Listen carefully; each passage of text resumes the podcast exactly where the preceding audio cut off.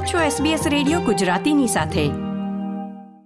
વર્ષ બે હજાર બાવીસ ત્રેવીસનું નાણાકીય વર્ષ સમાપ્ત થઈ ગયું છે અને દર વર્ષની જેમ ઓસ્ટ્રેલિયન સરકાર વિવિધ બાબતોમાં આગામી ફાઇનાન્શિયલ યર માટે નવા નિયમો અને યોજનાઓ અમલમાં મૂકવા જઈ રહી છે.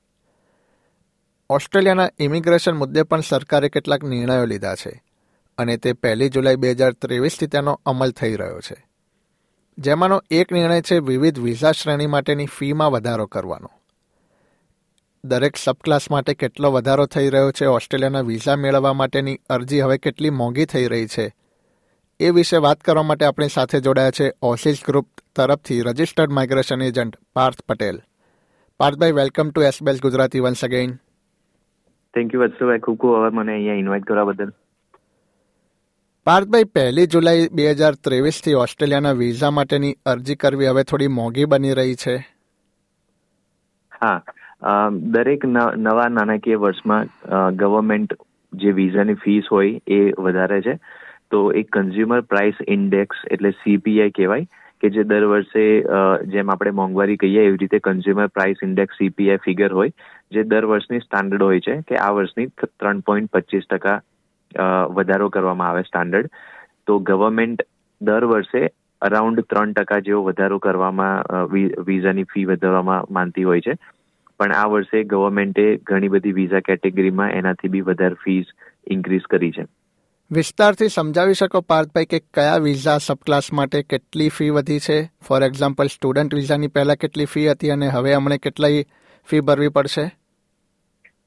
હા જે જનરલી હમણાં વાત કરીએ આપણે કે નોર્મલ ઇન્ક્રીઝ ત્રણ પોઈન્ટ પચીસ ટકાનો થતો હોય છે તો એમાં જો આપણે વાત કરીએ વિઝિટર વિઝા કે working holiday visa work holiday visa training visas બીજા temporary activity visas temporary work short stay visas જે મતલબ મોસ્ટ ઓફ ટેમ્પરરી વિઝાસ છે, એમાં ગવર્મેન્ટે ત્રણ પોઈન્ટ પચીસ ટકાની બદલે ચોવીસ પોઈન્ટ પચીસ ટકાનો વધારો કરવામાં આવ્યો છે. એના સિવાય બીજા મોસ્ટ ઓફ વિઝા કેટેગરીમાં ગવર્મેન્ટે નવ ટકા, નવ પોઈન્ટ પચીસ ટકા જેવો વધારો કરવામાં આવ્યો છે. અને જે business innovation and investment visa category છે, એમાં એ લોકોએ એપ્રોક્સિમેટલી પચાસ ટકાનો વધારો કરવામાં આવ્યો છે. ગયા વર્ષની ફીસ કરતાં આટલા ટકાની ઉમેરી, વધારી ફીસ થઈ છે. જો આપણે વિઝિટર વિઝાની વાત કરીએ, તો એકસો પચાસ વિઝિટર વિઝાની ફીસ હતી, જે વધીને હવે એપ્રોક્સિમેટલી એકસો નેવું ડોલરની ફીસ થશે, એટલે અરાઉન્ડ ચાલીસ ડોલરનો વધારો કરવામાં આવ્યો છે. જે ઓનશોર વિઝિટર વિઝા એટલે કે ઓસ્ટ્રેલિયામાં તમે હોય અને વિઝિટર વિઝા મૂકતા હોય તો ત્રણસો ત્રણસો એસી ડોલરની ફીસ હતી જે ચારસો પંચોતેર ડોલરની થશે. જે એપ્રોક્સિમેટલી પચીસ છવ્વીસ ટકાનો વધારો ગણાય. સ્ટુડન્ટ વિઝાની ફીસ છસો પચાસ ડોલરની હતી જે વધીને હવે સાતસો દસ ડોલર થશે. આ મેઇન એપ્લિકેન્ટની ફીસની આપણે વાત કરીએ છીએ. એના સિવાય જે ફોર એટ ફાઈવ વિઝા જે ટેમ્પરરી ગ્રેજ્યુએટ વિઝા છે કે જે લોકો ઓસ્ટ્રેલિયામાં બે વર્ષ ભણે અને પછી વર્ક વિઝા એપ્લાય કરતા હોય એની ફીસ સત્તરસો ત્રીસ હતી, જે અરાઉન્ડ અઢારસો ને પંચાણું ડોલર જેવી થશે. એટલે ઓન એન એવરેજ બધા વિઝા કેટેગરીમાં એપ્રોક્સિમેટલી નવ ટકાનો તો ઓછામાં ઓછો વધારો થયો છે. અને કોઈ કોઈ વિઝા કેટેગરીમાં અપ્રોક્સિમેટલી પચાસ ટકાનો વધારો કરવામાં આવ્યો છે. એટલે સૌથી વધારે વધારો બિઝનેસ વિઝા કેટેગરીમાં કરવામાં આવ્યો છે. એની ફી કેટલી હતી અને હવે કેટલી થઈ ગઈ છે? બિઝનેસ વિઝાની ફી એપ્રોક્સિમેટલી છ હજારની આજુબાજુ હતી જે વધીને નવ હજારની થઈ ગઈ. છ હજાર બસો સિત્તેર હતી જે વધીને નવ હજાર ચારસો પચાસ થઈ જશે પહેલી જુલાઈથી. પાર્થભાઈ આ ઉપરાંત ઓસ્ટ્રેલિયન સિટીઝનશીપની ફીમાં પણ વધારો થયો છે? હા. ઓસ્ટ્રેલિયન સિટીઝનશીપ જે નોર્મલ કેટેગરીમાં જે Indians for an example apply કરતા હોય એને general eligibility conferral citizenship by conferral કહેવાય. એમાં ઇમિગ્રેશનની ફી હતી ચારસો નેવું ડોલર જે હવે વધીને પાંચસો ચાલીસ ડોલર થઈ જશે ફર્સ્ટ જુલાઈથી રાઈટ અને આ ફી વધારા પાછળ સરકારે કયું કારણ આપ્યું છે?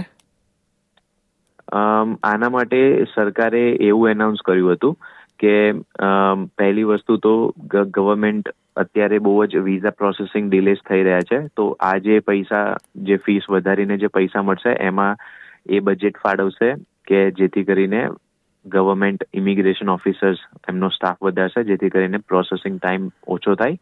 અને બીજી વસ્તુ over next two years government ICT services જે છે ઓનલાઈન સર્વિસીસ કે જેના થ્રુ વિઝા એપ્લિકેશન લોન્ચ થાય, તો એ પોર્ટલમાં ઇમ્પ્રુવાઇઝેશન માટે બી બે વર્ષમાં એ લોકો એનો ફાળો યુઝ કરશે. તો એનાથી કરીને પ્રોસેસિંગ ટાઈમ ઓછા થશે અને પ્લસ ઓનલાઈન જે ફેસિલિટીઝ છે, એમાં ઇમ્પ્રુવાઇઝેશન જોવા મળશે. એટલે એમ કહી શકાય કે નવા કેસ ઓફિસર્સની ભરતી કરી એના કારણે સરકારે આ ફી વધારી છે? હા તમે એક રીતે કહી શકો કે નવા સ્ટાફને વધારી જેથી કરીને વિઝા પ્રોસેસિંગમાં જે ડિલે થતો આવ્યો છે એ ઓછો થાય. બરાબર. પાર્થભાઈ આ ઉપરાંત અન્ય કોઈ મુદ્દા કે જેનું ટેમ્પરરી વિઝા ધારકોએ ધ્યાન રાખવું જોઈએ જે પહેલી જુલાઈ બે હજાર ત્રેવીસથી એનો અમલ થઈ રહ્યો છે? હા આના સિવાય એક વસ્તુ એ છે કે ગવર્મેન્ટે એનાઉન્સ કર્યું હતું કે જે ટીએસએમઆઈટી જે ઇન્કમ છે, જે મિનિમમ ત્રેપન હજાર નવસો છે, જે એમ્પ્લોયર સ્પોન્સર્ડ વિઝા માટે મેન્ડેટરી હોય, કે તમારે કોઈ એમ્પ્લોયીને સ્પોન્સર કરવો હોય, અથવા તો તમે એમ્પ્લોયર સ્પોન્સર્ડ વિઝા એપ્લાય કરતા હોય, તો એમાં જનરલી તમારે ટીએસએમઆઈટી સેલરી ઇન્કમ મિનિમમ ત્રેપન હજાર નવસો એ સ્પોન્સર તમને મિનિમમ એટલા જ કરી શકે, એનાથી વધારે સેલરી આપી શકે, અથવા તો મિનિમમ આટલી સેલરી તમને આપવી પડે.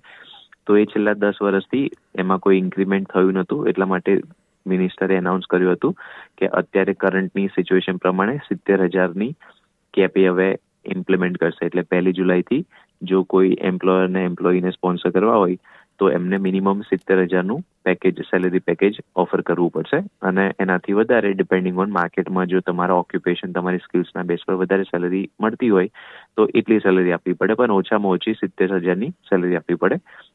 એક આ ફેરફાર થઈ રહ્યો છે. એના સિવાય બીજો ફેરફાર એ છે કે જે લોકો અહીંયા ઓસ્ટ્રેલિયામાં બે વર્ષની મિનિમમ સ્ટડી કરી હોય બેચલર ડિગ્રી અથવા તો હાયર ડિગ્રી અને પર્ટિક્યુલર ઓક્યુપેશન્સમાં કરી હોય, જેમ કે હેલ્થ મેડિકલ રિલેટેડ ઓક્યુપેશન્સ કે આઈટી છે એન્જિનિયરિંગ છે સાયન્સ રિલેટેડ ડિગ્રીઝ છે. તો એવી સર્ટેન ઓક્યુપેશન્સમાં ગવર્મેન્ટ બીજા બે વર્ષના extend extended four eight five visa TR visa આપે, આપશે, જે પહેલી જુલાઈથી ચાલુ થશે. એટલે જે લોકો નવેસરથી વિઝા એપ્લાય કરવાના છે, એમને ઓટોમેટિકલી ગવર્મેન્ટ જો બેચલર ડિગ્રી કરી હોય તો પહેલા બે વર્ષના વિઝા આપતા હતા, એને બદલે હવે ચાર વર્ષના વિઝા આપશે. માસ્ટર્સના બેઝ પર પહેલા ત્રણ વર્ષના વિઝા મળતા હતા, તો હવે એ પાંચ વર્ષના ડાયરેક્ટલી ઓટોમેટિકલી ગ્રાન્ટ કરશે. અને જે લોકોએ પાસ્ટમાં ઓલરેડી એક એવા કોર્સ પતાવી દીધા છે કે જેમના ટેમ્પરરી વિઝા બે વર્ષ કે ત્રણ વર્ષ ડિપેન્ડિંગ ઓન તમે શું સ્ટડી કર્યું હોય, એ ઓલરેડી ગ્રાન્ટ થયેલા હોય પણ તમારા અત્યારે ટીઆર વિઝા તમે હોલ્ડ કરો છો તો એ લોકોને ગવર્મેન્ટ ઓપ્શન આપશે કે તમે ફ્રી ઓફ ચાર્જ જે બે વર્ષનો એક્સટેન્શન વિઝા છે એ તમે મૂકી શકશો. એટલે આ એક ફેરફાર બીજો નવા વર્ષમાં થવાનો છે. આ ઉપરાંત પાર્થભાઈ ઇન્ટરનેશનલ સ્ટુડન્ટ્સની વર્કિંગ કેપનો પણ અમલ થઈ રહ્યો છે.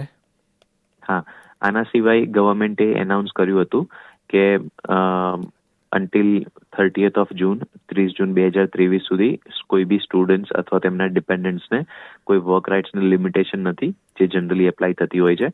તો એ લોકો અનલિમિટેડ આવર્સ કામ કરી શકતા હતા. પણ કાલથી, પહેલી જુલાઈથી એમાં લિમિટેશન આવશે.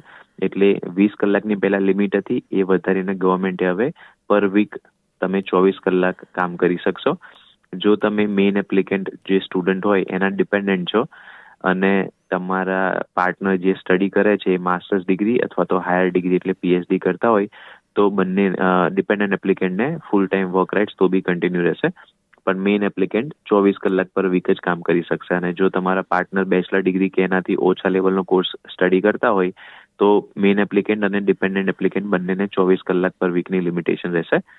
આના સિવાય જે લોકો એજ કેર ફેસિલિટીમાં કામ કરી રહ્યા છે એ લોકોને ડિસેમ્બર સુધી ગવર્મેન્ટે એનાઉન્સ કર્યું છે કે અનલિમિટેડ આવર્સ એ લોકો કરી શકશે. એટલે ખાલી એજ કેર ફેસિલિટીઝમાં જે કામ કરતા હોય, એમના માટે ગવર્મેન્ટે હજુ રિલેક્સેશન એક્સટેન્ડ કરીને ડિસેમ્બર સુધી કર્યું છે. અને એના માટે બી જ્યારે ગવર્મેન્ટે આ એનાઉન્સમેન્ટ કર્યું હતું, એ તારીખ પહેલાથી એજ કેરમાં તમે કામ કરતા હોય તો જ તમને ડિસેમ્બર સુધી અનલિમિટેડ આવર્સનું ઓપ્શન મળશે. જ્યારે ગવર્મેન્ટે એનાઉન્સમેન્ટ કરી દીધું, એના પછી તમે એજ કેરમાં કામ કરવાનું ચાલુ કરશો, તો તમારે નોર્મલ લિમિટેશન જે છે, ચોવીસ કલાક પર વીકની એ જ એપ્લિકેબલ રહેશે. પાર્થભાઈ, આજે તમે એસબીએસ ગુજરાતી સાથે જોડાયા અને વિવિધ વિઝા સબક્લાસ માટેની અરજીની જે ફીમાં વધારો કરવામાં આવ્યો છે, એ વિશે વાત કરી તથા પહેલી જુલાઈથી અન્ય જે નિયમોનો ફેરફાર થઈ રહ્યો છે એ વિશે પણ માહિતી આપી એ બદલ હું વત્સલ પટેલ તમારો આભાર વ્યક્ત કરું છું. તમારો પણ ખૂબ ખૂબ આભાર. મને અહીંયા ઇન્વાઇટ કરવા બદલ. આ પ્રકારની વધુ માહિતી મેળવવા માંગો છો? અમને સાંભળી શકશો Apple podcast Google podcast Spotify કે જ્યાં પણ તમે તમારા પોડકાસ્ટ મેળવતા હોવ.